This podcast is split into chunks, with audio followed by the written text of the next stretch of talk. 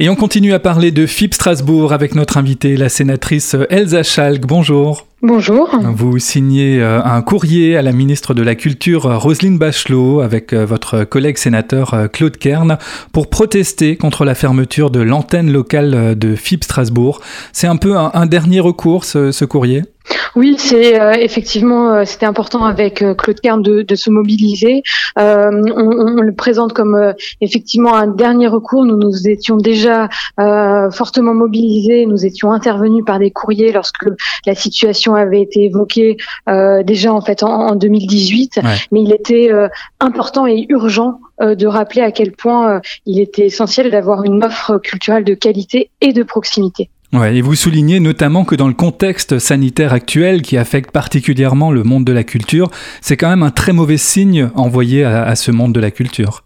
Bah oui, on voit bien à l'heure actuelle où euh, la culture mérite euh, toute notre attention, tout notre soutien, dans un moment qui est extrêmement difficile euh, pour tout le milieu culturel. C'est un signal qui est extrêmement mauvais et on sait à quel point nous sommes toutes et tous attachés fortement à FIP et à l'importance d'avoir des informations locales. Donc c'est vraiment un enjeu aussi de, de proximité et d'avoir effectivement une offre culturelle euh, de, de, de qualité. Et euh, en cela, euh, il est important d'avoir cette, cette mobilisation forte de l'ensemble des acteurs. Et c'est en cela qu'avec avec mon collègue Claude Kern, nous avons souhaité interpeller la ministre. Oui, parce que FIP Strasbourg, il faut bien euh, l'expliquer, c'est une radio qui est euh, ancrée dans un territoire, un territoire culturel et artistique. Euh, il y a des partenariats quasiment avec toutes les structures culturelles locales. Il y a plus de 600 annonces par mois pour des spectacles. c'est pas juste une radio finalement qui, qui s'arrête, c'est tout un écosystème qui est ébranlé par la fermeture d'une station.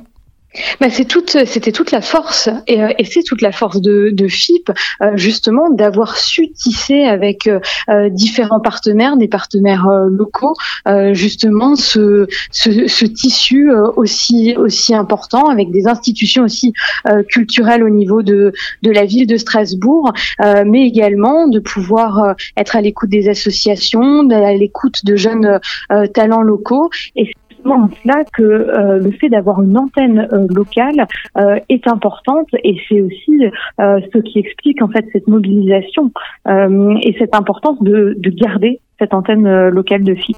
Ouais, Au-delà de ça, FIP, c'est avant tout une radio. Et vous soulignez aussi l'importance de la radio, encore plus dans le contexte actuel où il nous est demandé de, de rester chez soi.